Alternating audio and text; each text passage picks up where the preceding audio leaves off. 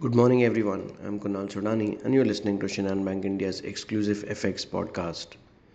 The US trade deficit in goods widened mostly in February as exports declined, potentially setting up trade to be a drag on economic growth in the first quarter.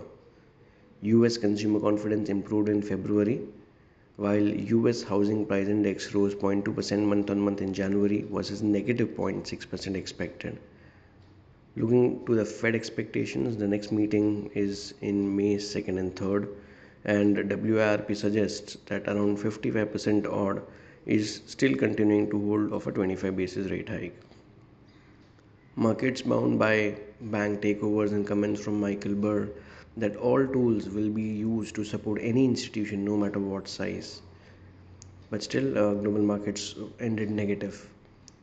Uh, after the Kurdistan Baghdad arbitrage decision, supply risk halted 4,50,000 barrels of oil exports through Turkey. Uh, Brent crude prices continue to hover around $79 per barrel. Uh, if we talk about the macros, uh, the dollar index continue to remain weak around 102.60 odd levels.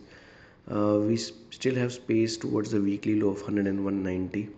Only a level crossing 103.50 may act or invite dollar bulls to the game.